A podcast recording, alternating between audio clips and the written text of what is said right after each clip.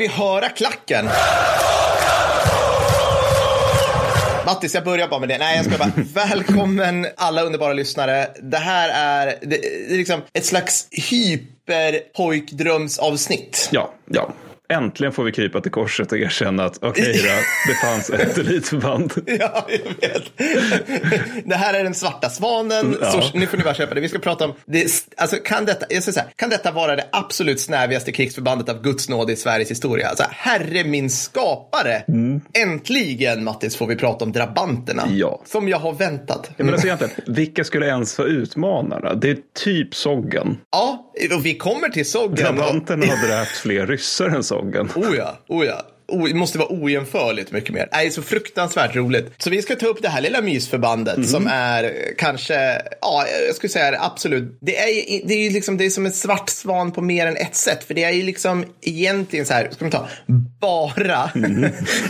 en, en karolinsk kavalleriregemente uppskruvat till 11. Mm. Det är bara det liksom. Mm, precis. Ja men det, ja, men det är så galet. Men det, det är liksom, det, det, är också ett bra exempel på var, var alltså så här, okej, okay, det fanns ett elitförband, men det, också, men det finns också goda skäl till varför man inte, man inte eftersträvar att det ska finnas elitförband. Ja. För det här är liksom, det, det här är inte ett resultat av en rationell organisation, nej, nej, utan det känns nej. mycket mer så här, resultat av att Karl XII satt med sina tennsoldater bara, jag vill ha de coolaste ja. av dem i en grupp ja. och de ska vara med mig ja. för att jag vill hänga med dem. Jag vill slåss slåss tillsammans med dem. Det här är liksom mina Space Marine Terminators vill jag ha nu. Mm, jag vill precis, ha liksom, ja. ska, min armé ska bara bestå av det och någon så här Axel Oxen bara, fast inte.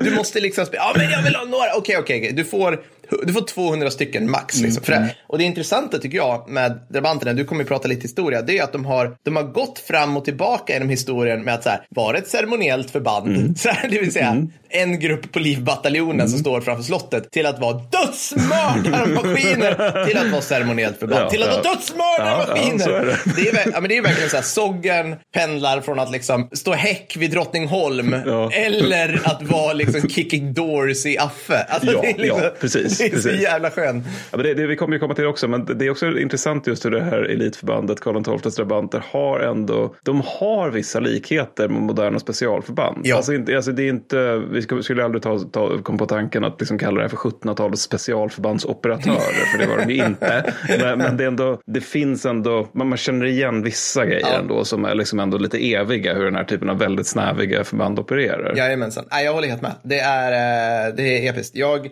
gud, vi kommer prata mer om sågen. Believe me och, om ni, och kära lyssnare, om ni hänger kvar till slutet ja. av det här avsnittet så blir det en fet call to action kopplat till just det. Ja, det blir. Då jävlar. Så att, nu har jag byggt upp det. Man ska, man ska göra det här, har jag lärt mig Mattis, bygga upp någonting. Så, om du stannar kvar så får du en liksom. En ja. Mm. ja, men vi tar lite shout så, ja. så tycker jag vi kör. För vi har mycket att gå igenom. Ja, vi har mycket att gå igenom. Mycket glädje. Vill du börja? Jag är en sån gentleman så jag låter Ja, nej, men jag har två då. Den ena är från uh, Oliver Eb Eberstein som är en av våra, våra patroner. Mm, mm. Och han skriver, det här var länge, när vi släpper det här är det här ja, länge sedan. Ja, för ja. som sagt, vi, vi, vi förinspelar lite grann för att vi behöver också sommarlov ja. ibland. Men, men i alla fall, han skriver, hej, förlova mig med min sambo Elin idag. Lite sent att be om en shoutout, men hade varit supergulligt om ni ville hälsa henne ifrån mig i något avsnitt, Mvh Oliver. Ja, vad fint. Ja. Mm. Och sen det andra då, det är från en Johan då som, eh, som har DMat mig på Insta, eller ja, oss mm. på Insta. Och, eh, nu har du blivit megaloman, DMat mig. Sagt att Fredrik jag kommer märka, men Mattis, vi kan inte logga in på Insta längre. Ja, har du? Nej, jag vet inte. Nej, jag har ingen aning vad det kan, kan ändå vara. För Nej, men han, Johan han skriver då, hej Kickstorypodden, har sedan 3 mars varit i och omkring Ukraina på jakt efter Konrads gömda konjakskatt. Allt under täckmanteln av frivillig ambulansförare. Under de ganska långa tråkiga sträckorna har jag underhållit mig med att lyssna, lyssna om mer podd. De andra volontärerna tror att jag är galen när jag plötsligt brister ut i skratt. Tack för en underbar podd. Vill även göra en shoutout till hela det tyska folket som kan behöva muntras upp. Der Deutsche Reichen. Nej, förlåt. ja, men vi kommer till det. De är klart överrepresenterade bland volontärerna här. Och på frågan varför såg en av dem ner på sina skor och sen yttrade han We have some bad karma to pay off. Ja. Och sen, sen, sen fortsatte han då med att konstatera att liksom, mer eller mindre alla länder i Europa har en, eller alla länder har en mörk historia men att tyskarna faktiskt liksom har erkänt att de har en mörk historia till skillnad från många andra. Vilket är sant. Vilket är sant, mm. ja. De äger verkligen, och det jag älskar fortfarande att tyskarna har lite dåligt samvete för att de inte är, de inte tar tag i det tillräckligt mycket. Mm. Jag läste en jättelång artikel om det där, om varför Olaf Scholz liksom går balansgång mellan olika krafter i hans regering mm. och varför liksom det ligger så djupt i psyket. Jag sitter mm. där och tänker, bara ja, absolut, ni var, ja, men absolut, ni var liksom, ni var, alltså, ni var ansvariga för miljoner människor döda, fruktansvärt mycket. I relation till hur många slog Karoliner, alltså så här, svensk stormakt, hur många slog de ihjäl i relation till Europas totala befolkning? Alltså, jo, jag, jag, tycker jo. de... Nej, men det, men det, jag vet inte, det, men det, det är lite intressant det där. Vi ska ha ett avsnitt om det en gång. En, en gång. Men det, det, det, fanns, eh, det finns en, en bok som är ganska dålig som heter Hitlers Willing, Willing Executioners. Ja. Som är ett svar på Helt vanliga män av Christopher Browning. Där oh. Browning konstaterar att det som var, liksom, gjorde att folk kunde skjuta ihjäl människor under förintelsen var diverse sociologiska drivkrafter ja. som kan, liksom, det är det som är det läskiga, riktigt läskiga med den boken. Det kan liksom även drabba dig och mig. För ja. vi är också människor och sociala varelser mm. i grund och botten. Om mm. vi får en order så kommer vi förmodligen utföra den. Mm. Medan då Hitlers Willing Executioners, de, den kommer fram till, nej nej nej, det här var helt vanliga tyskar. Det är liksom det, det, det unik antisemitism från Luther ja. fram ja. till Treblinka. Ja. Och den här blev så här helt sågad i akademia i hela världen. Förutom i Tyskland, Förutom i Tyskland. tyskarna bara äntligen, ja, vi har vetat hela tiden. Vi är onda. Ja, det... Vi är onda, vi ber om ursäkt för att vi är onda och förblir onda trots att vi är liksom nu har gjort upp med det väldigt, väldigt länge faktiskt. Men, ja, nej, men vi ska göra en podd om det här om dagar Ja, det ska vi absolut att, göra. Göra upp med sin historia. För då ska vi kontrastera detta med Japan. Ja, oh, Gud. ja eller bara Rumänien. Jag, jag, har en, jag har en reflektion till ja. på det där eh, fantastiska shoutouten du gjorde. Och det är liksom det att jag kände en kort sekund en förvåning när han säger så här. Jag är frivillig i Ukraina. Jag har många långa tråkiga stunder. och så, alltså jag, jag är fortfarande, jag, alltså vi, det här är 79 avsnittet vi spelar in. Jag har fortfarande svårt att inlämna i mitt psyke att krig är alltså, tråkigt. Ja, visst, visst. Alltså, jag, jag, tror många som lyssnar på det här sitter bara, han befinner sig i Ukraina. Ja. Vadå tråkigt? Alltså, så här, du ska liksom vara så här. Men det är säkert liksom, ja, nej, jag fattar det. Jag tycker det är, det är kul att han säger så, uttrycker mm. det. No, nej, men, nej, men det, det är ju det. Det är ja. antingen väldigt, väldigt väldigt läskigt eller väldigt tråkigt. Ja. Det är de två tillstånden i kriget. Ja, för fan. Med det sagt, ska vi sätta igång med debatterna? Nej, jag har en shoutout. Ja, så, Oj, kan, förlåt. så kan det gå. Ja, ja. Du tar ju alltid flera. Så det är ja, alltid, det gör jag. Det, ja. det är sant. Men jag är van vid att du tar dina först också. Jaha, okej. Okay, ja, men då så. Den här, som sagt, äh, återigen är det, det, det var ett tag sedan den här kom in. Men på temat sånt kan drabba oss alla så har jag så skriver Magnus här till oss. Hej, eh, jag skulle vilja att ni själva ger, ni ger er själva en shoutout för avsnittet ni gjorde om PTSD. Mm. Det fick mig att till slut ta steget och söka hjälp från en psykolog. Jag märker verkligen hur det gjort positiv skillnad. Så tack! Jävlar vad hedrande. Mm, I know. Du blev rörd. Otroligt, eh, ja jag blev också rörd. Jag skrev, eh, jag svarade eh, Magnus, jag kom in på mejlen och så. Så det känns fantastiskt kul. Ja, verkligen. Gud ja. ja. Bra Magnus. Ja. Det är nästan eh, tillbaka, tillbaka shoutout till dig som ja, tar tag i det här. Och ja, alla ni som funderar på om ni ska ta tag i det här, att ni mår dåligt, gör det. Mm. Jag citerar min psykologkompis som forskar om, om PTSD. Alltså det går att bota mm. så här. Och så. Så gör det. Vi kanske har släppt PTSD-avsnittet. Den finns ute nu till alles. Så helt plötsligt ramlar in en liten mys-shoutout som jag tycker är fantastiskt. Ärade krigshistorieprofessorer, tack så hemskt mycket. Jag skriver till er i all enkelhet för att önska att ni gratulerar en av er antagligen mest trogna lyssnare, Adrian Bäckman, som den 6 augusti fyller 23 år.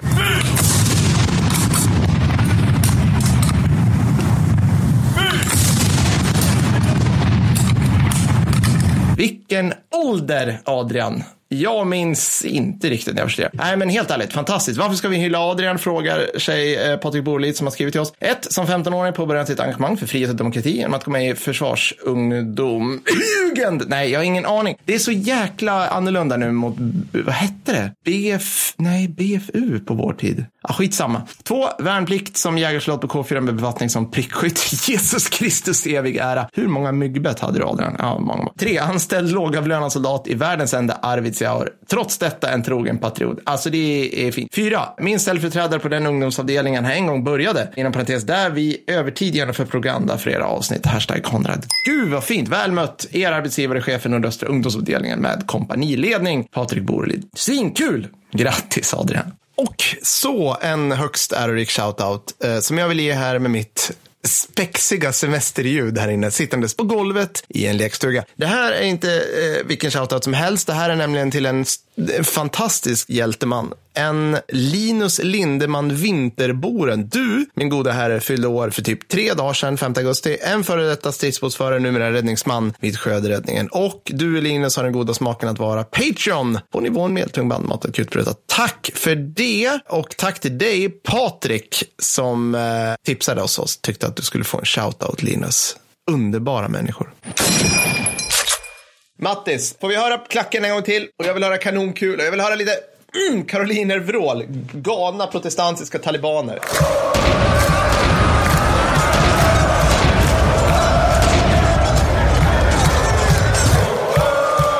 Vill du börja berätta? Jag vill börja du hade, berätta. Du hade en underbar... Jag vill börja med en liten berättelse här. Jag tänkte själv Per. Mm. Året är 1702. Ja. Karl XII står i Polen. Ja.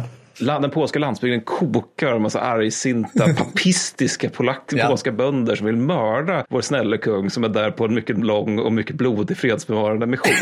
och med, sig då vid det här tillfället så ja. har han en drabantkorpral och tolv drabanter. Ja. Och då kommer då en fransk ambassadör då. Han har liksom baguetten under armen, ja. den, den randiga skjortan och basken på sned. Baguette ja. liksom oroar sig. Han skickar en munk till vår krigarkung ja. och, berättar där munken varnar då, via, eller ambassadören ja. varnar via munken att polska stråtrövare förmodligen planerar att kidnappa Karl XII. Nej. Ja. Karl XII frågar då munken hur många fiender antas vara. Munken svarar att det rör sig om ett 50-tal. Ja. Kungen då, återigen med 13 man i ryggen, svarar så länge jag har 10 drabanter med mig så kan jag möta dem. Så och om de vore 100. och det här tänker jag är liksom en, en jag tänker att det, det är liksom kanske en bra sammanfattning uppfattning om hur de var, hur de såg, ja. så jävla kickass. Ja. ja, du fattar. För grejen är alltså att drabantkåren under Karl XII är ett elitförband. Mm. Det är så som man tänker sig ett elitförband när det liksom så här, allt om historia skriver så här elitförbandens ja. hum, ja. liksom. Det finns här, de här sommar, sommarutgåvorna av allt om Hitler, mm. eller du vet liksom ja. krigshistorietidningarna. Ja. Det är liksom, nu ska vi få alla pappor i Sverige på väg till stugan att köpa den här så de har något att läsa.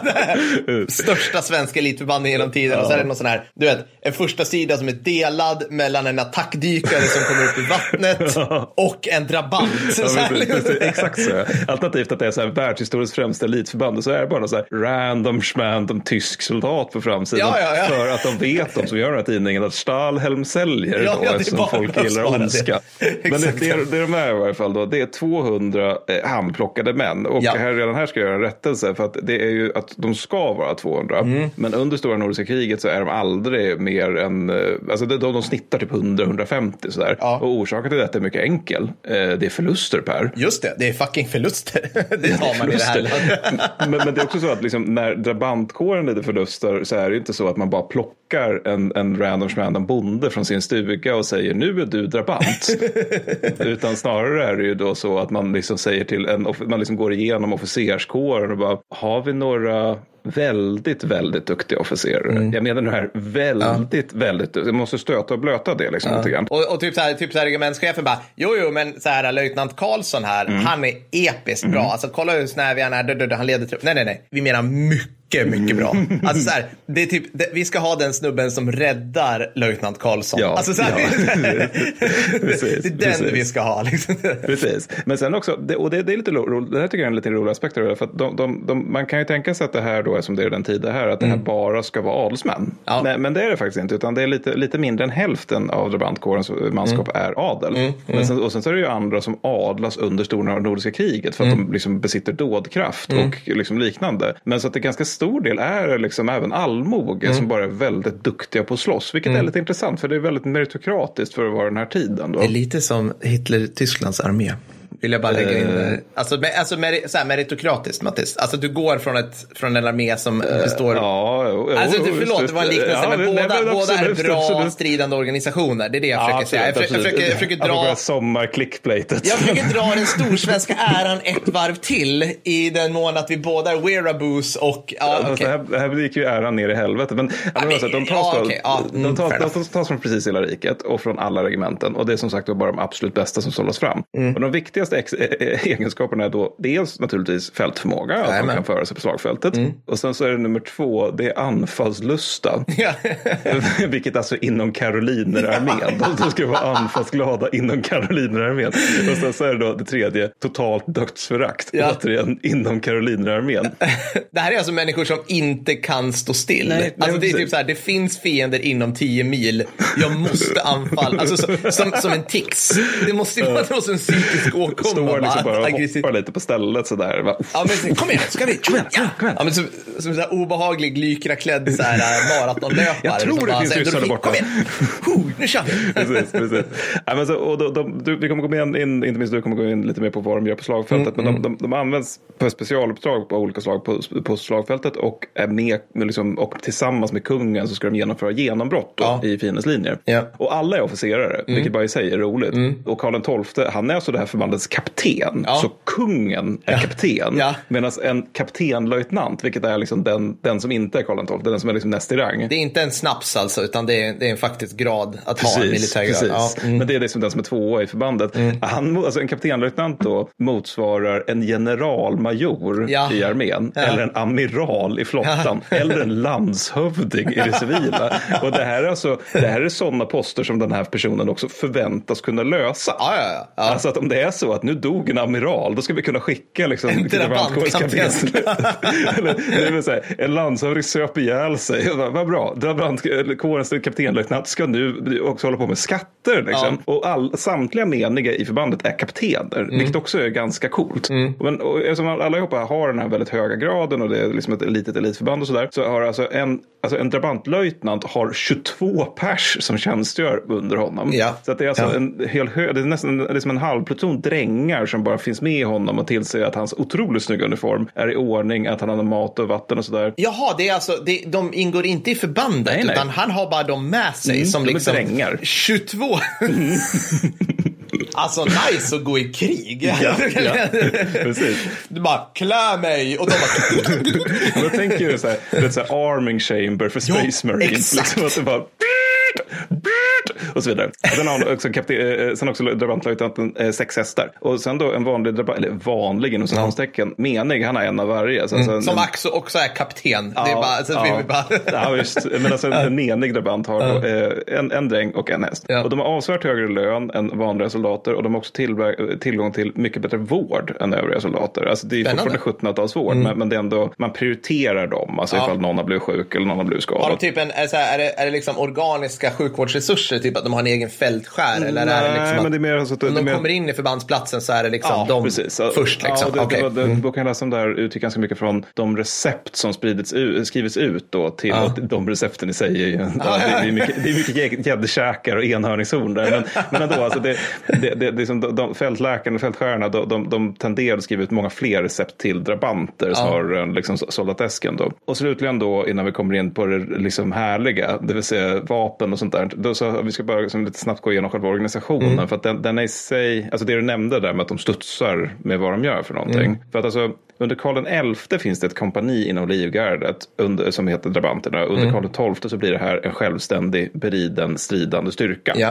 Men det här är dock en äldre term och drabanter liksom agerade liksom livvakter åt Vasakungen. Ja. Då stod de liksom längs med slott, liksom slottets mm. sal och stod där med sina, men vad det heter, du vet de här, de här hillebarderna som ser ut som franska liljor ungefär. Hillebard, eller? Ja, fast inte riktigt, ja skitsamma, ja. de, de var stod där och vaktade liksom. Mm. Och livgardet var liksom i den här under stormaktstiden i praktiken en officersskola där liksom unga officerare skulle börja som pikenerare eller mm. musketerare för att förstå infanteriets villkor, mm. vilket i sig också är mm. en kul grej. Då. Mm. Men sen då kommer Karl XI och när han är vid, vid, eh, vid Lund och härjar, då har, har han 150 drabanter med sig. Simply adorable. Mm. Och de är ju de som tillsammans med livregementet då, alltså de är orsaken till att svenska högerflanten håller. Ja. Alltså, de, de, de tar emot så här anfall på anfall ja. på anfall mot, från danskjävlarna, följer upp det med ett eget anfall. Ja. Och av de här 150 fram är så 52 som alltså inte alltså förlorar som alltså förlust utan det är 52 överlever. Ja, ja, ja perfekt. Ja. ja. det är inte så här oskadda utan nej, överlever. Nej, nej. Ja. Precis, så det är liksom, de,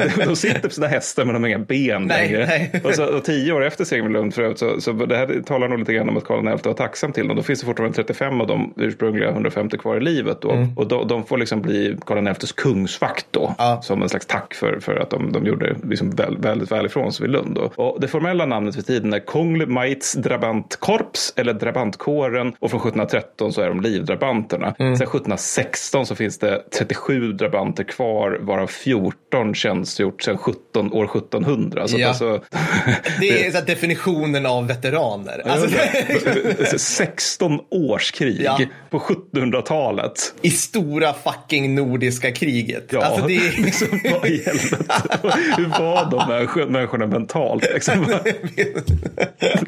men ja, men då, då, är de så få i varje fall att de slås ihop med livskadron och blir Kungl Maits drabanter ja. och livskadron. Det blir som ett namn och ja. ett förband. Då. Och sen alltså bara sista grejen, det är att danskarna de har faktiskt egna drabanter. Ja. Men, men de här är inte avsedda för strid. Nej. Och det kan bero på att den danske Tuborgkungen inte heller är avsedd för strid. Det är Danmark. är fullständigt idiotiskt.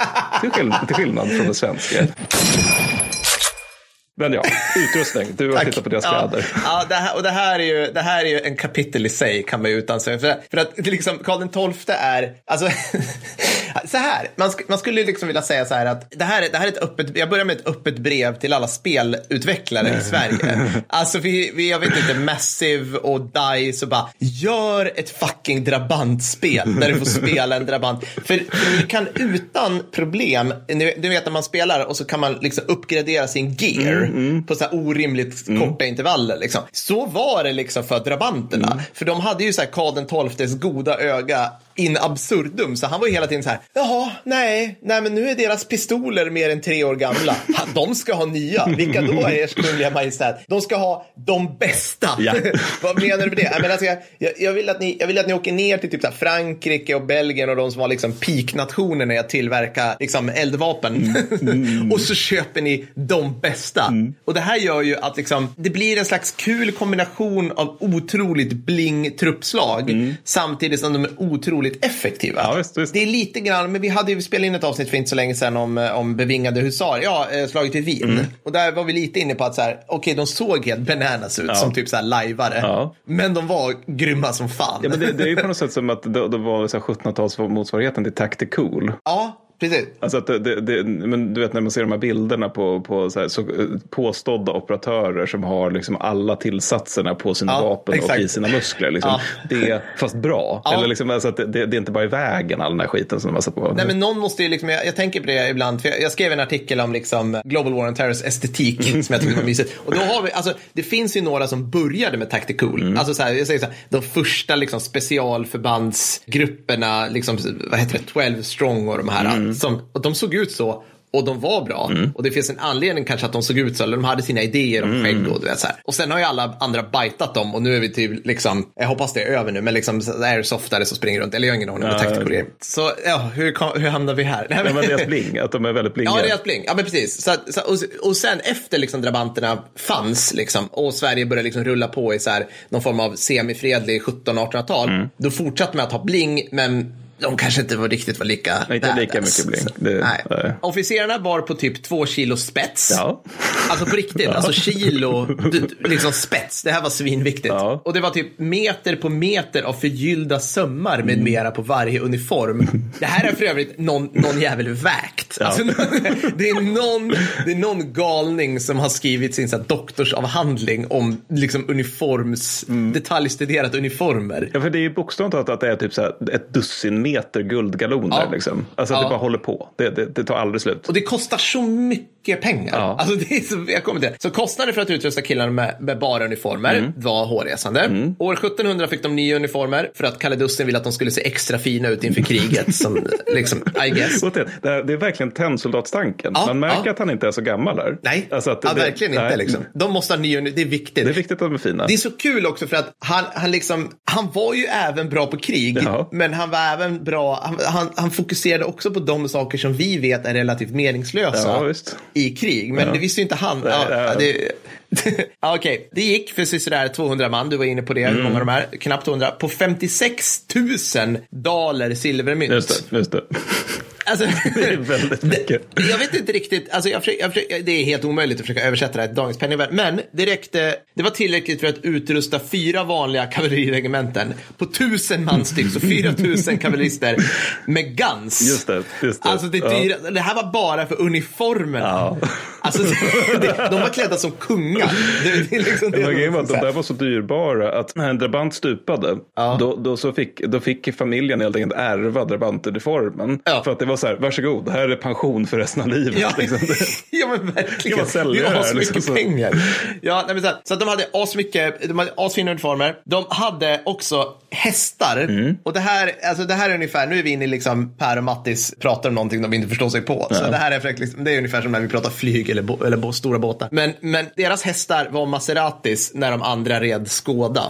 Eller Volkswagen. Mm. Alltså det var, det var, liksom, det var episkt. Alltså man, man läser typ, de skulle, ha, de skulle ha bara den här typen av hästar från bara det, gärna importerade som är precis den här typen. Du vet så här, mank, manken ska vara den här mm. soliditeten. Alltså så här, massa svinbra saker. Och på den här tiden var det mycket så här liksom att man ansåg att den här hästsorten är särskilt känd för sitt mod till exempel. Exakt. Liksom, jag, jag, vet inte om det är så, men det låter ju som att det är lite av en generalisering alla 1700-tal. Men, uh. och de, de, de, skulle ju givetvis ha de modigaste hästarna ja. och de liksom tåligaste och sådär. Ja, och gärna flera av varje. Ja. Så du hade ditt stall med supersportbilar, mm. eller jag vet inte vad liknelsen är bäst här, liksom. men för varje drabant. Liksom. Ja, men återigen, drabantlaget har ju sex, har ju sex hästar. Liksom. Ja. Så att han ja. kan bara gå in och plocka den Maserati han vill ha. Eller fan, om vi ska ta liksom militären liknelse. Det är som att han, han kan gå in och liksom plocka den stridsvagn 122 han vill ja. använda idag för att köra över fienden. Ja, men, ja, men, ja precis. Eller, ja, men, exakt. Eller så här, vilken attackhelikopter ska flyga idag? Ja. Alltså, Apache, Tiger, Cobra. Bara, mm, alltså, bara, liksom så här, Lite sugen liksom, på Apache. Mm. Så här, och så bara, den där vill jag flyga och då kommer hans 20 drängar och bara jajamensan och börjar putsa på den och tankar den och grejer. men det är också de hade, hästarna hade ju liksom drabanten också tillgång till bästa tänkbara vård. Just det, just det. Vilket jag förutsätter är liksom avsevärt bättre än det en svensk bonde har tillgång till vid den här Absolut. tiden. Absolut. Ja, jag ser ju framför mig liksom att, så här, att det är liksom, någon håller precis på och ska liksom motsvarigheten till att intubera en sårad karoliner knäckt mm. i förbandsplatsen. Och in kommer en drabant häst som behöver skruvas om. Alla bara, släpp allt! Du får bara avlida, Gud vare med dig, du gjorde bra ifrån dig. Jag måste ta hand om den här hästen nu. Så jag Paul, så jag. Här är ett äpple. Vill du ha ett äpple? Ja. Du får en tidning här och ska sitta här lite grann i stolen och läsa en tidning medan vi fixar den. Och han lägger sina så hästben över varandra. Ja, bara, mm, ah, vad, händer på... Hur går det i hästpolomatchen? Nej, jag vet inte om hästar, hästar läser sånt här. Ja, och sen, så jag har inte ens kommit till Mattis. Inte ens det episka. Och det, det här är liksom, kul grej för övrigt. källorna tycker att det är gamla grejer när drabanterna börjar kriga med karbiner som var, inom citationstecken, minst 15 år gamla. Mm. alltså om de bara visste hur gamla karbinerna är som våra soldater springer ut med. Om du har en 15 år gammal karbin, Mattis, ja. då har du fucking bling-nya grejer. Alltså, alltså, för 15 år sedan, då började man dela ut AK5 Caesar som bygger på AK5 Adam. Som gjordes innan du föddes.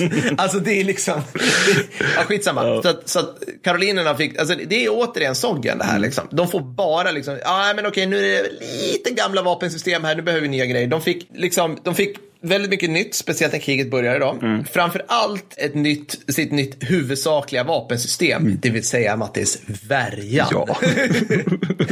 Modell 1701 och jag citerar den olympiska fäktaren, tillika majoren Nils Hellsten, mm. Som ansåg att detta var den bästa värjan som gjorts. Oh, jävlar, det är, alltså, mm. det, är, det är en modern olympisk fäktare? Då. Ja, ja 30-talet. Men ändå, att, då får man ju säga att det är ändå faktiskt, ja. det är inte bara liksom så här 1700-talsskrävel då, då är den ju bra. Ja, alltså det, de, de släppte modell 1701 och det var liksom, det, det höll, alltså så här, jag tror han, han uttryckte sig som att den här håller liksom i 200 år. Jaha, ja. Så att du skulle lätt kunna liksom, i slutet på 1800-talet rida in med en modell 1701 101-värja och bruka bra mot så här, eh, ryska bönder i Polen. Det, om du hade haft möjligheten liksom. Ja. Ja, men så de gick det, alltså de hade lite, man kan säga att de hade lite så här, uh, vad säger man, armor locker variant. De kunde välja lite vad de behövde för varje uppdrag. Så att de började kunna ha liksom två pistoler, karbin, karbin är alltså kortare musköt helt enkelt. Och, men de, de är ju drabanter så de bara, men det är nice med pistoler så här. Och eh, vi har ju då reglementet liksom som säger här innan, innan Stora Nordiska började att vi ska ju rida på dem, kavalerichock liksom. Och sen ska vi skjuta pistolerna på vägen liksom. Dra upp,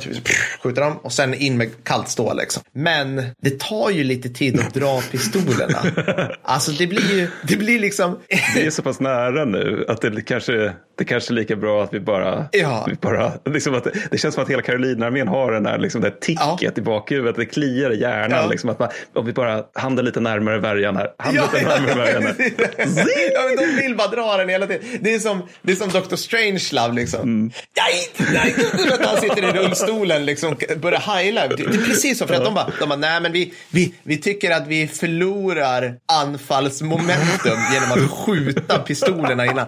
Och man kan ju tänka sig att någon bara, ja men alltså det är rätt bra, ni mjukar ju upp dem. Ja, ja, fast vi skulle ju kunna ha värjan lite tidigare. Och alla drabanterna bara, ja, ja, mer värja, mer värja, mer anfall. Vi måste alltså på riktigt. Att de står och studsar på stället där. Liksom. Ja, ja, ja då, och, mycket, och det här är också roligt för att nu är jag inne i stridsteknik, men bara det här, sen med. Men de körde ju det här också då, så att de likt, man kan säga likt specialförband generellt, så är liksom det special, det här är min erfarenhet av att jobba i Försvarsmakten. Specialförbanden börjar med någonting, säg ett nytt sånt här, äh, nya skjutövningar på skjutbanan till exempel. Och då liksom sakta, sakta rinner det här ner till liksom övriga förband Just som det. bara, Sågen gör det, fan vad coolt, vi ska också börja göra vändningar och rullningar och så här. Då blir vi typ sågen. Då blev vi som typ så. Och så, så här, och så precis så var det med drabanterna. För de började liksom, nej vi skiter i pistolerna. Och så sitter den vanliga kavalleristen en bit bort. Bara, Fan du, har du hört, vad, har du hört att drabanterna är? Nej vadå? Jag vågar inte prata med dem. Det ser så jävla badass ut. När de är på gymmet. Alltså har du så här, ja, Så jag jävla vet. mycket tatueringar de har. Ja, det är det gör man säger helskinn. så här, ta, ta, så här, ryska öron i ett snöre runt halsen. Ghostface. Det- De, har, de, har, de skiter i att skjuta med pistolerna innan de rider in. Va, är det sant? Jag måste snacka med vår löjtnant. Ja, det ska jag göra. Och så löjtnanten bara, va? Gör, gör drabanterna det? Oh, shit! De har, deras mening har i högre grad än vad jag har. Ja, men precis. Så, att, så att nu sprids liksom det här inom Karolinarmén och de då, eh, liksom Sörmlands kavalleriregemente, Smålands kavalleri, de skiter ju också i det. PGA-drabanterna gör det. Ja, ja, ja. Men, det, men det där påminner också, det var, ju- det var och för sig med flit på ett annat sätt, men det påminner lite grann om det här med hur tyska Stosstruppen agerade under slutet av första världskriget. Mm. För det var ju också det att man, de an, genomförde ju liksom anfallsuppgifter, men det var ju även tänkt att de skulle liksom också kunna utbilda liksom vanligt trattskytte till Ja. att också kunna genomföra Stosstrupp-taktik i grund och botten. Och det, är ju lite, fast det var ju med flit, medan det här låter ju mer som att det var bara att alla tyckte att de här var så jävla balla, så att då vill man efterapa. Jo, men jag tror det. Att det måste Ja. vara. Sen, ja, vi har ju inga källor på att liksom, drabanterna utbildade, men Nej. det känns ju som att det skedde, skedde i Vi vet fall dock in- att de ledde alltså i strid, Ja. och det kommer vi återkomma till. Ja, men, precis. men bara, för du nämnde det där med karbiner förresten, Ja. för att jag bara hittade en liten rolig nugget. Där. Det för, för, du har ju varit inne bara på att pistoler och värjor var av högsta, högsta kvalitet och det Ja. Mm. var även deras flintlåskarbiner. Alltså högsta tänk bara. Så liksom bara några, jag för mig att det är så bokstavligt talat alltså några enskilda gevärsfaktorier eller smeder eller något sånt där som får göra åt drabanten. Ja, att resten är bara, nej, nej, det där kan skyttet få. Absolut inte. Att det är liksom så här adliga smeder mer eller mindre. Så så här, dränker i piporna i blod och liknande. Men då var det liksom att man från början hade tänkt att liksom, ni ska gå i strid med sex dussin patroner eller kulor Ja, snarare. ja. Då, liksom, för att ni, ni ska ju panga, ni har ju de här skjutvapnen Ja, ja. att skjuta med. Och på Karl XII tittar på det bara, låter oerhört onödigt. För vad tycker Karl XII om värjan Per? Han tycker jättemycket Han om tycker det. jättemycket om värjan. Så att det blir snarare två dussin. Så att, Ja, ja. Det är lite och det, mindre. det antar jag är så här, liksom så här, att Karl XII, ja, ja, okej, visst, ta två dussin då. Ja, ja. Sen ska vi prata om kürassiärerna de bär. Krassen. Ja, precis. Ja, kürassiärer är kanske häst eller Ja, kavallerityper. Krasser är liksom eh, själva soldaten som har ett Ah, krasset på sig. förlåt. Ja, de, har, de har ju harness på sig ibland. Inte alltid dock. För att det, det begränsar rörlighet och skaver som fan. Sen hade, de hade för sig så här dukar eller lite mer en slags västar under. Så, så att det skulle skava mindre. Men vad jag förstod så är det ändå att de ganska ofta prioriterade bort alltså, motsvarande en liksom, skyddsväst. Ja, ja, kroppsskydd liksom. Ja, Ja, jag visst. För att de ville kunna, de ville kunna svinga värjan ännu mer. Liksom. att återigen, de står och studsar hela tiden. Men, de, men de är rätt coola de här. För att de, de, är, de är gjorda för att kunna ta emot gevärseld eller liksom musköteld framifrån. Ja, Liksom. Det är rätt badass. Det är jävligt badass. Och sen så ska de också kunna ta emot pistoleld bakifrån. Mm. Så det, det, det, är också rätt badass. För det är just det, själva tanken att de liksom bara rider in i fiendeleden. De liksom förveklade papisterna skjuter Ja. efter dem. Liksom. Och det händer ingenting. Det enda Nej. som händer är att kulorna splittras upp. Liksom. Alltså det, ja, det är coolt. Ja, det- Jag hade ju försökt bä- bära mitt kroppsskydd i strid. Men, men vad vet jag? Ja, men du, du är ju andra sidan en sansad människa. Det är Ja. inte de här. För att jag, jag har... Feg och inte tillräcklig anfalls, anfallsådra i mig uppenbarligen. Men grejen är så att jag, jag har lite om deras ledare Mm. här. Alltså bara- bara för, eller liksom så här, jag har både om ledare och förbandskultur. Men, men jag tror det kan finnas liksom en, en poäng med att beskriva den. För, att, för det är sådana är såna galningar. Alltså så här, som sagt, alltså den som är kapten för det här förbandet, det är Karl XII. Ja, ja, precis. Och för den som inte vet så var Karl XII en galen man. Ja. Alltså, jag tror, alltså, det, det bästa som skulle hända honom var att han dödades i strid. Ja, för ja. han hade fått styra i fred, jag, tror, jag vet inte vad han hade tagit sig till. Det Jag hade ju ballat liksom ta, ta meth eller någonting bara för det. Alltså, det, det hade blivit som Ernst Jünger, bara testa LSD resten av livet för att försöka få, få komma tillbaka till det där minnet. Liksom. Han hade väl abdikerat och flyttat ut i liksom så här Smålands skogar och så här lekt så här, krigarkung på antiken eller något. Jag vet inte. Så här. Ja, men också att han, han är ju så jävla liten. Han, så här, 1701, alltså, då märks på till exempel då att när han 1701, då, då liksom får han för sig att han bara så här personligen, för återigen, han är fortfarande tonåring Ja, 1701, han är ju så här 18-19 år gammal då. då. Då får han för sig liksom att nu ska jag personligen, i egenskap av kung, vilket innebär ÖB i det här sammanhanget, och, och ledaren för fältarmén. Ja. Så att jag ska personligen jaga en polsk adelsman och dennes anhang för att jag, får, jag har fått feeling. Ja. Jag tycker inte om honom. Jag måste ha tag på honom. Så han har med sig några drabanter så försvinner de iväg en månad. Ja. Och Ja. då, då fältarmén står bara, var, var är han någonstans? Jag bara, ja, men han, han sa att han och pojken skulle gå iväg lite. ÖB får feeling, hoppar upp tillsammans med Norri Soggen på en kross, bränner iväg. till Donbass för att Ja, skjuta Putin.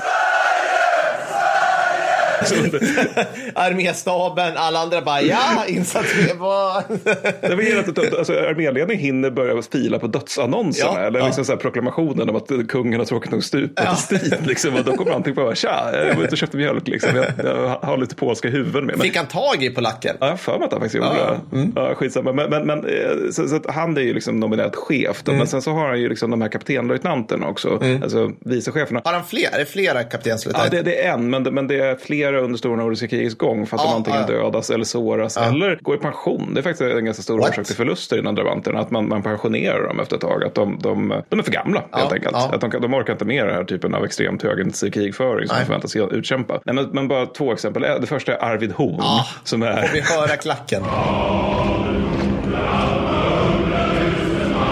Alltså det Så jävla hjälte. Men- alltså, nu tänker jag berätta hur det gick till när han förlorade vid ett tillfälle. Ja. För bara det är, liksom, det, det, det är tillräckligt med ära. Ja. För det vid ett tillfälle så belägas han av 6 000 polacker. Ja. Mm. Han har själv med sig 500 man, varav den överväldigande majoriteten inte är drabanter Nej, naturligtvis. Hans lösning på det här Per, vet du vad det är? Givet, han är Karolin, så absolut att anfalla. Någon form av anfallsrörelse. Ja, det är det, fast Ja. också en formaliserad sådan. Ja. För att han utmanar då den polske chefen på envig. och, och, och där tänker han också att polackerna ska få ta tre man för varje svensk. Ja. För att, och sen ska de ha en jättestor duell liksom, mellan Jaha, förbanden. flera Liksom, de- svenskar mot flera polacker. precis. Ja. ja, alltså en svensk mot tre polacker så Ja. kan man göra det om och om, och Aha, igen. Då, ja. och, liksom så. och då är det ju liksom att polackerna bara, alltså ni är ganska bra på att fäktas. Ja. Det är nog bättre om du är kvar i den här inringningen så att vi kan svälta ut dig. Så de säger nej och hon får kapitulera. Så det är en typ av chef. En annan typ av chef, det är den som heter passande Carl Gustav Hård. Ja. För Att alltså, jag vill, alltså så här, Bästa soldatnamnet i världshistorien. Ja, ja, ja. ja. Men, då förmodligen också ett av, ett, jag är inte säker på det, men, men det låter ju inte just som en adelsman eller? Att han Nej. heter Hård bara, för Nej. det är typiskt knäcknamn liksom. Men oavsett, eh, sen blev han säkert adel senare. Han, jag, jag kan liksom inte nog stryka under hur galen den här mannen var, för att alltså, han beskrivs som våghalsig Ja. av andra karoliner. Det är alltså andra Karoliner, alltså den här armén som är så vi jämfört med Death Corps of Creeks. Alltså den här armén som säger att Gud har en kula ämnad åt varje man. Ja. Det vill säga, det finns ingen poäng med att ta skydd. Ja. Det finns alltså, absolut, det, det är bara gå framåt tills du ser liksom, det vita fiendens ögon, ögon. Sen ska du hacka ner honom med en Ja. metallbit. Den armén Den armén. tycker att Carl Gustav Hård är våghalsig. Och det är han. För han är så här, alltid positiv till strid. Helst igår och helst med blanka vapen. Så jag för mig att han är med med Bender och bara så här, att de belägrar oss, säger någon till Hård. Han bara, ja men då måste vi inta hela Istanbul naturligtvis. Är det lite grann som så här skalan av nazister? Att typ så här Adolf Eichmann bara, alltså jag är nazist va? Ja. Men den där snubben. Ja, men lite så. han är lite, alltså han är så lite oskön liksom Ja, officersmässigt. lite så. Han är lite. Lite så, lite så. Ja, men, och det här säger nog någonting om liksom förbandskulturen generellt. För alltså, förbandskulturen inom drabantkåren, Mm. det är liksom, du har ju gjort flera jämförelser med andra världskriget här, men alltså, det, här, Ja. det går inte att göra den jämförelsen i alla fall, för förbandskulturen här, det är som Black Templars. Ja, alltså, det, ja. det är liksom, Man måste gå till det är liksom- 40K, vi måste gå till fiktion Ja, för att hitta någonting. Ja, Ja, ja. bra. Jag menar för att det är ju så här, så här, sanslöst blodtörstiga och extremt gudfruktiga män som förväntas infinna sig i kyrkan varje söndag och Ja. alla helgdagar. Och sen så naturligtvis korum på middag, eh, morgon och kväll. Mm. Och givetvis spöstraff, alltså även alltså av officerare Mm. i praktiken om man misslyckas dyka upp med det här då. Och sen då, så när de inte marscherar eller ber så håller de bara på och övar hela tiden. Mm. Det är det enda de gör, övar, övar, övar, alltså under krigstiden. Och de är alltså också in, ökända för, vad in, för intern, vad man kallar trätighet. Alltså att de, de är grälsjuka av sig. Mellan varandra alltså? Ja, ja, ja. Alltså, de, de, drar, de drar värja och utkämpar dueller precis hela jävla tiden. Det, är liksom, och det tror jag också säger någonting. För det är liksom så här, ni är ju i krig. Ni, får, Ja. alltså, ni tycker ju ni tycker ju uppenbarligen om att slåss. Liksom, Ja, men, ja. men ni får ju slåss rätt mycket. Ja. Ni skickas ju ut på patruller Kalle precis hela tiden. jag har startat flera krig för er mot våra tre grannländer. Eller liksom, det finns, det finns folk Det att dräpa, men de bara står och hoppar bara, nej, nej, men alltså han tyckte ja, men det är ju det. Men alltså, alltså, en vanlig orsak är just tristess. Alltså att de, de ligger i något läger och så blir de uttråkade, uttråkade och sen bara, nu jävlar. Och så drar de, drar de värja mot varandra. Mycket så här hederskultur och liknande också. Men, men då, och då är det det att dueller är förbjudet i Sverige sedan 1680-talet. Jag, tror, jag tror att duellplakatet eller något sånt där. Mm. Ja. Och duelldråp, dråp, det är belagt med dödsstraff. Ja. Och den som pro, producerar, provocerar fram en duell får två års fängelse och utesluts ur drabanterna. Ja, ja, ja. Mm. Men vad tror du Karl XII tycker om det här? Alltså, han, han, liksom, han måste ju vara så sliten. För å ena sidan är han ju kung och du vet, han, alltså, så här, no, jag kan tänka mig att, uh, hjälp mig nu Mattis, Reutersvärd, nej. ehm, Rensköld. Rensköld, ja. precis. Så klippat. Rensköld bara så här, alltså ers majestät, det är bra om vi behåller alltså, stridsdugligheten, intakta förband. Vi vill, vi vill minska manfallet i bakre läge. Och, och Karl bara, ja, ja, men det är ju ballt. Alltså kolla. exakt det. Exakt det. Ja, det är det. Alltså, Kalle Dussin, han gillar ju pojkarnas energi. Ja, liksom. han så han, Ja. han, han benådar dem konsekvent. Alltså, inklusive så här, du högg just ner en annan drabant. Nej, men, precis. så, så det är ingen drabant som, som, döms, som har dömts för duellering som faktiskt avrättas. Och eh, därtill är det så att många som fått sparken för dueller och liknande Mm. får liksom komma tillbaks till drabantkåren på, på grund av kungens nycker. Liksom. Ja, alltså att, ja, du kanske liksom provocerade fram en duell, men fan, du kanske dödade en annan officer. Men, Det är ju en skön snubbe och jag Ja, fattar. ja, alltså, det, ja, det var ju precis. tråkigt. Du hade ju inte Ja, fått sticka ja. ner någon på fem minuter efter att du brände ner precis. den där polska byn. Och du vet. och det handlade ju också om din heder. ja, viktiga grejer faktiskt.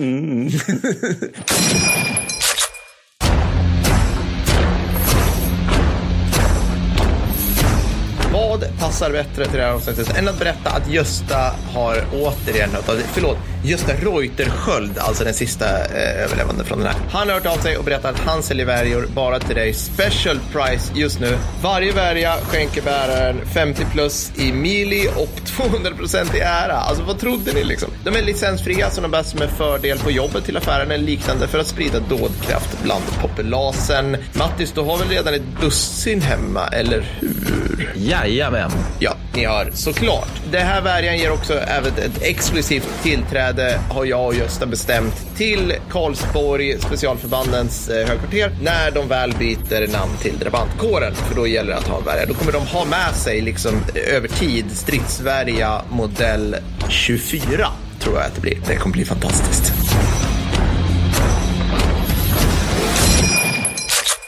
Ja men okej, men när de väl fick strida, får jag ta det här nu? För att Ja, det, här, absolut. det här är ju alltså, det är nu det blir episkt på riktigt. Eller, alltså, det, det, så här, alla vet egentligen att Karolina-armén gillade att anfalla. Mm. Och det som, e- det som var, det som liksom var den yttersta spetsen på denna anfallslusta var kavalleriförbanden. Mm, ja, visst. Alla kavalleriregementena. Och det som var den yttersta spetsen på dem, det var drabanterna. Men, alltså, det är ju som så här så att armé, infanteriet är aggressivt, kavalleriet är ännu aggressivare Ja. och drabanterna är så här, vi kör droppods rakt in i kättarna så här skrikande kungens, jag menar kejsaren, kungens namn aggressiva. Alltså de är liksom bara, Ja, ja, nu kör vi. Och det skulle ske över tid hela tiden att anfalla. Och ofta så placerade man drabanterna. Alltså det, kommer ihåg nu, det här är alltså det här är slag som kan, kan involvera liksom 20 000 man sammanlagt. Där. Eller, lätt, alltså för det är liksom, det är någon så här, men det, vi har ju pratat om det här, det är liksom för modernt, de är inte helt jävla rudis, det är inte liksom, det det är, så här, det är bättre än 30-åriga krigets Ja, ja. totala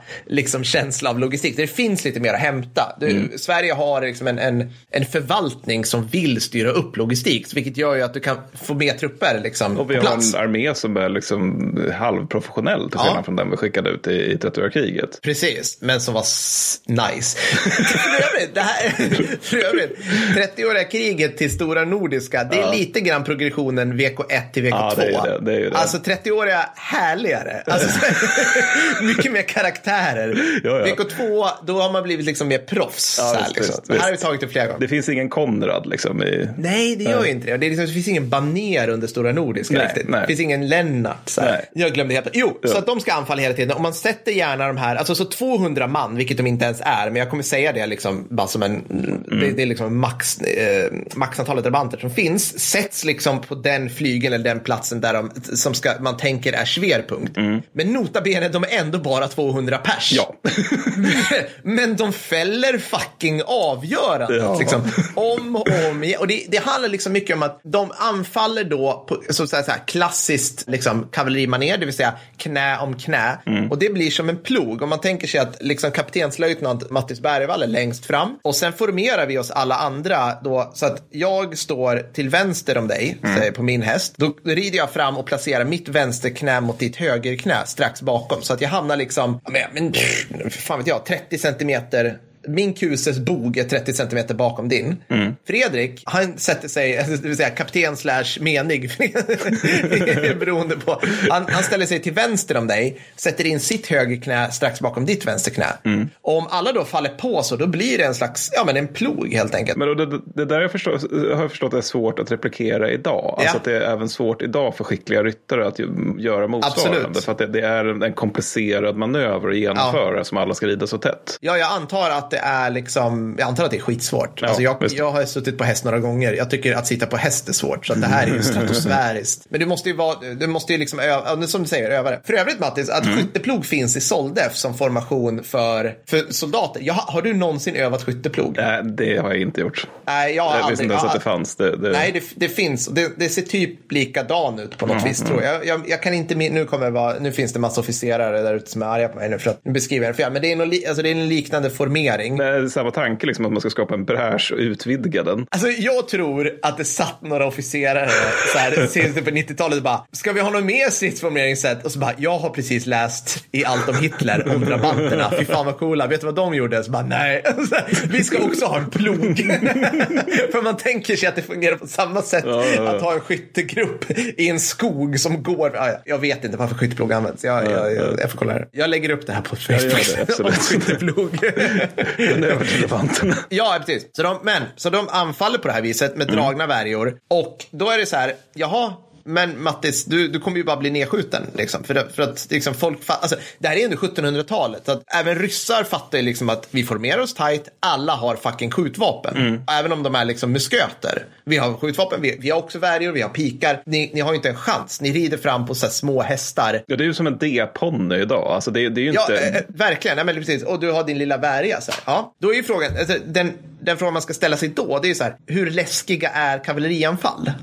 Om vi tar det som, det är kanske det som är frågan. Det här pratar vi om i tungkavalleriavsnittet, men jag, jag kan ta det här kort. Då har jag hittat en liten nugget här, att, som ett exempel på det här. När man spelade in Krig och fred i Sovjetunionen, jag tror det var 1969 eller 79, Okej, ja. Eh, 69. Det man gjorde då var ju liksom att så här, vi, vi samlar ihop en jäkla massa värnpliktiga för vi behöver asmycket statister. Alltså det här är ju det här är den här storsvullna tiden när liksom man spelade in Kleopatra och det var så 50 5000. Ja. Och man ofta bara gärna tog ur värnpliktsarméer. För att nu, Ja, ja, Visst, visst. Så det här, det här var liksom en, en roligare tid när det gäller att spela in film, skulle jag vilja påstå. Men inte minst i Sovjetunionen, där bara, du där trattbasse, du behöver inte bli misshandlad av, av din löjtnant idag, Nej. för du ska spela in en film istället. Ja, Får jag plocka potatis också? Nej, det får du inte, du ska spela in film. Ja, precis. Ja, och då, då skulle ju de lajva ryska fyrkanter under 1812 års krig mot. Napoleon. Mm. Och så, så drog man ihop en satans massa hästar som skulle lajva franskt kavalleri. Okej, jag vill bara ta det här. Det här är alltså en filminspelning. Okej? Ingen ska skadas. Man Mm. Nej. säger så här, hästarna kommer rida emot er. Ni står i upp en fyrkant med era liksom, eh, rep replikamusköter och grejer. Hästarna kommer rida emot er och sen kommer de vika av. För det, de kommer rida karakoll kallas det, vilket var en stridsteknik som användes även då. Mm. Liksom en del. Vi, kan- vi kan inte rida in i dem så här. Ja, okej, så ni ska bara stå still här och se morsk ut. Ja. Okej, kameran rullar, kör, hästarna springer, äh, hästarna galopperar mot dem och jag antar att de kanske var ett par hundra stycken. Mm. Vad händer? Soldaterna, de ryska värnpliktiga, de flyr. Alltså de, de bara står och tittar på hästarna. No, fuck this shit. Springer därifrån. Och alla bara bryt, bryt, bryt. Så Bara, Okej, vad hände här? Nej, jag vet inte vad som hände. Jag, blev, jag vet inte, det var bara något som Ja. slogs. Det kommer inte hända än, jag Något lovar. i reptilhjärnan sa att det här är Ja. dåligt. Det, Exakt, det där, förlåt kamrat. Ja, men du vet, så här, Mm. jaha okej, och regissören bara, ja, okej, alla tillbaka, tillbaka, vi tar det här igen. Ja, okej, alla, alla på plats. Ja, nu, nu, nu flyr ni inte, nej, nej, nej, absolut, nu, pff, vi, vi är sovjetiska soldater, vi är ryssar, ja, vi kommer inte fly från det här. Kända för härdighet och så vidare. Jajamensan, precis. Växelvärv. Nej, jag skojar. Ja. Det kan inte vara rasist. Typ. Kameran rullar, kör vi. Hästarna och soldaterna flyr. Ja. Bryt, bryt, okej. Alltså, vad, ah, alltså, jag kan inte förklara det. Det, bara, det bara går inte. Det är någonting i urhjärnan som säger att, de här liksom, det, att det nu är flera ton argsint kött på väg mot dig. Ja, som ja låter alltså det, mycket. det, det, det, det går, och ja. liksom, jag, precis, äh, jag vet så här, jag vet i, liksom, i front, framloben liksom att så här, det här är inte farligt, de kommer vika av, det är lugnt, du vet. Men nej. Nej. De testar det här en gång till och soldaterna flyr.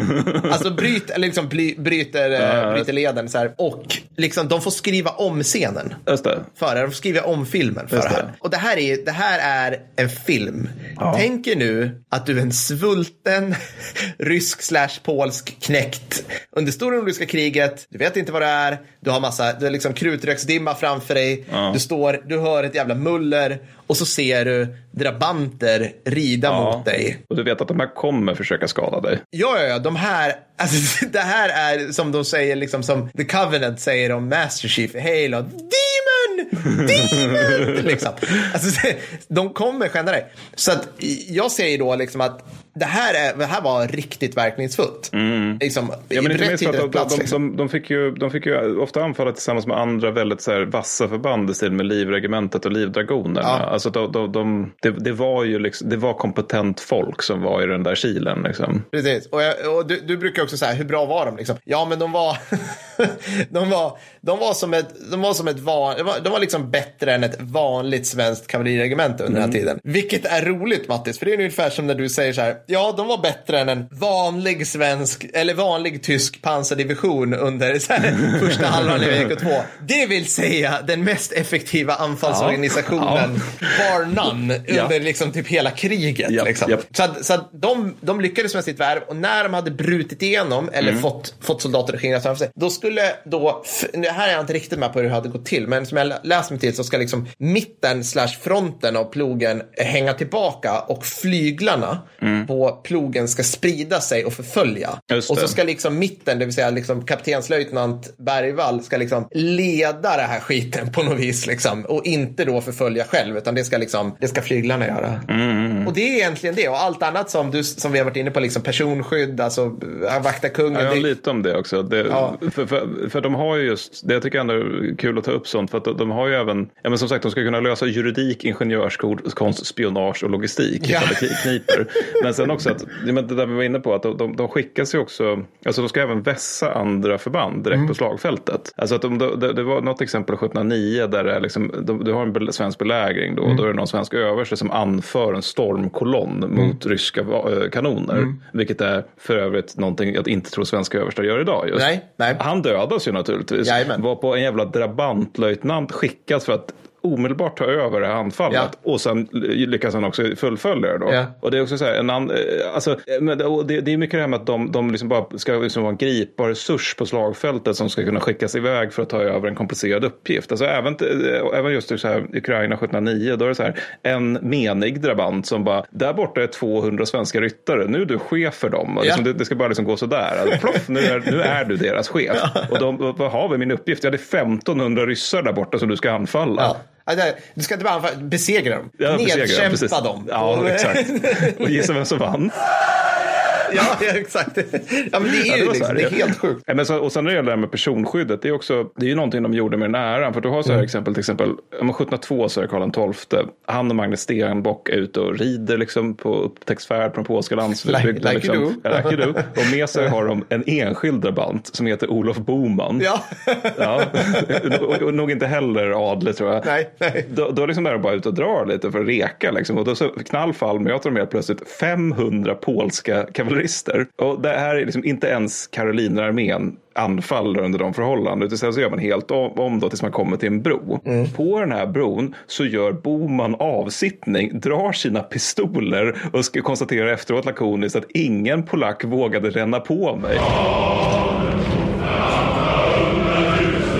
Så att de liksom bara, nej det här, nej, vi kan inte, det är ju trots allt en drabant. Liksom, se hur mycket guld han på sig. Boman står där som, som liksom John Wick med sina guns. Alltså, det, är helt, det är helt sjukt. Det är verkligen någon sån här Space Marine. Alltså, jag kan inte... Ja, ja, visst. liksom... och, och det sjuka är också att liksom, när Boman, liksom, han överlever ju det här. Liksom, Ja, ja, ja. Polackerna vågar ju inte. Så när han säger okej, men kungen är i säkerhet, då gör han uppsittning och rider vidare. Men det riktigt sjuka är, det är att det här är 1702. Ja. Först 1711 adlas han. Det måste ju innebära att han 1711 har gjort någonting ännu mer hardcore. För Ja. Det, är liksom hur, det, här måste ju varit en del av verksamheten Ja. ifall det här inte leder till att han adlas. För jag menar, tänk om man hade gjort så där idag, det hade väl varit så här, ja men du blir statsminister nu. Ja, liksom. Alltså,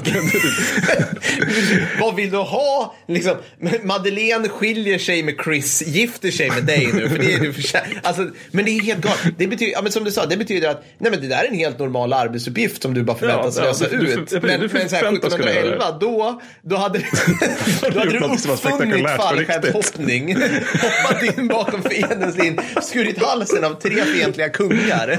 Ja visst, visst. Då, då, då, blir du, då blir du baron. Då blir du bar- inte, inte hertig eller Nej, greve, nej, liksom en nej. baron kan du väl. Ett litet baronskap i någon stenig del av Småland, det kan du. Det, Precis, det- precis. Du får 15 bönder under dig som inte betalar skatt. Nej, men, men jag tänkte, jag har, en, jag, visst, liksom, jag har så, ganska många exempel på den här, av den här typen, men om man bara liksom ska hamra hem vilka galningar det här var Mm. så tänker jag vi kan avsluta med det som mitt manus heter, generell ära.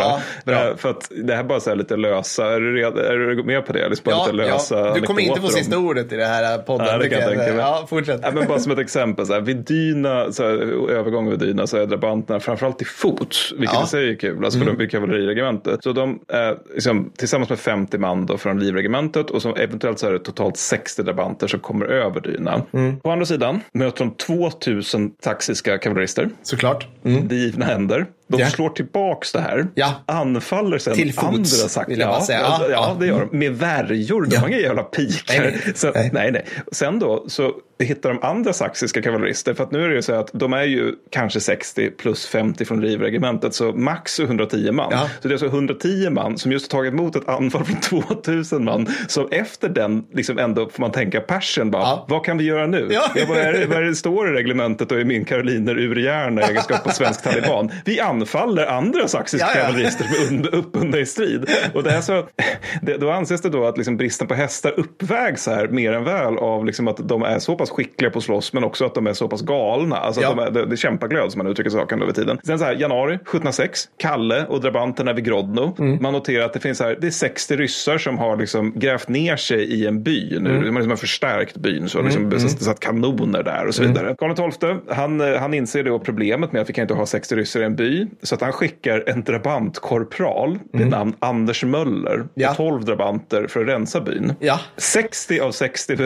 ryssar stupar då. Ja. Och det är 13 som anfaller återigen befästa ställningar med kanoner. Men det finns ju naturligtvis smolk eh, i bägaren här. För det är ju att den här stackars korpral Möller då blev illa blesserad genom fotleden. Nej, aj Så då. ration är alltså en sårad i foten Ja. kontra 60 stupade Ja, ja, ja, under anfall. Ja. Ja, nej, men alltså, ja, nej, jag, jag vet inte. Men sen kan jag bara sista då. Men, men det är Holovisen 1708, för det är Mm. kanske det som är mest känt. Då. Men då är det liksom att de möter två skvadroner. Det är två, två skvadro, eh, skvadroner då, eh, livdragoner Mm. som eh, möter tre gånger så många ryssar. Så sex, sex skvadroner ryssar då. Mm. Och liv, livdragonerna då, de pressas hårt och då kommer drabanterna med en skvadron. Mm. Och då beskriver svenskarna senare hur då vad det angrepo blefo omkullkastat. Så att de bara plöjde in och skändade helt enkelt. Ja. Och hela armén hänförs sedermera av just den här insatsen. Då. Andra karoliner tycker att det här är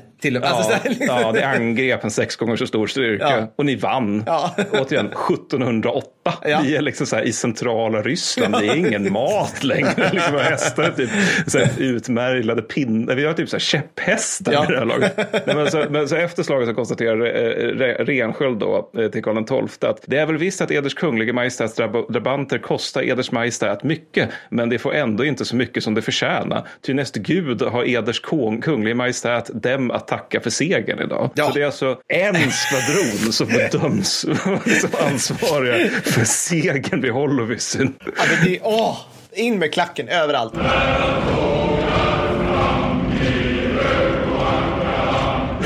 eh, som jag lovade, min, min call to action här. För övrigt, jag kommer lägga upp, eh, vi kommer lägga upp eh, likheter Soggen Dravantkåren som en tabell.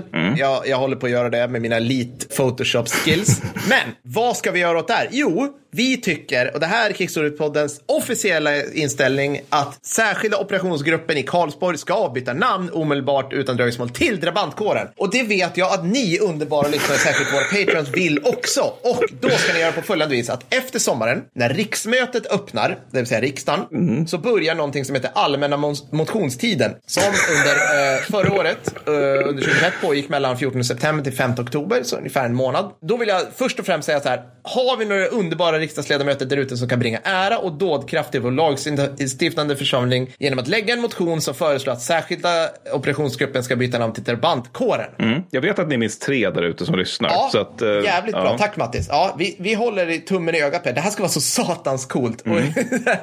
Och, alla ni andra, ni som inte är riksdagsledamöter, det vill säga de flesta av våra lyssnare, alltså mejla bara. Vi kommer lägga upp en mall. Jag vet inte vart vi lägger upp den riktigt. Vi kanske gör det till blogginlägg och delar det. Ja, eh, ja. Som är liksom ett snällt men också tydligt brev som ni kan copy-pasta och skriva under med namn och sen mejla då till random riksdagsledamöt, I guess. Mm. Och det finns några särskilda riksdagsledamöter där ute, nämligen eh, Daniel Bäckström, Allan Widman, Per Södlund, Paul Jonsson, Hans Wallmark, Mikael Oskarsson, Hanna Gunnarsson, Niklas Karlsson, Kenneth G Forslund, Elisabeth Falkhaven. Ni sitter alla i försvarsberedningen. Ja. Make this happen! Det här är ju alltså Kom trots allt igen. ett valår och jag kan inte tänka mig en viktigare fråga än det här. Alltså det, det här måste ske. Stick ut nu! Ja. Visa vart ni står. Alltså, Om ni, behöver, om ni behöver en förklaring till varför, utöver, jag tycker ni alltid ska ta den, Ja. Mm. den franska förklaringen till allting, det vill säga, men ära. Ja, men, exakt. utan, men dels det, men framförallt om ni vill ha liksom en rimlig förklaring Ja. eh, så kan ni ju helt enkelt konstatera att Försvarsmakten här liksom vidmakthåller sina historiska traditioner då. Liksom att det främsta förbandet givetvis är eh, drabantkåren då. Ja, precis. Liksom, jag vet, marinkåren, alltså amerikanska marinkåren gjorde ju så här nyss. De hade ju några som heter Marsoc som var deras specialförband och de bara, men vänta, vi har ju Marine Raiders med rätt episk story från VK2 Ja. och så vidare. Det finns flera som är så här, så, så liksom släpp det här, äh, släpp SOG-namnet nu och övergå till drabantkåren. Det Ge dem jäkla- bergor för i helvete. Ja, absolut. Gärna samma. Och med det, Har du lärt dig något sen sist? jag har faktiskt lärt mig något sen sist. Say what? Vad du har lärt dig sen sist?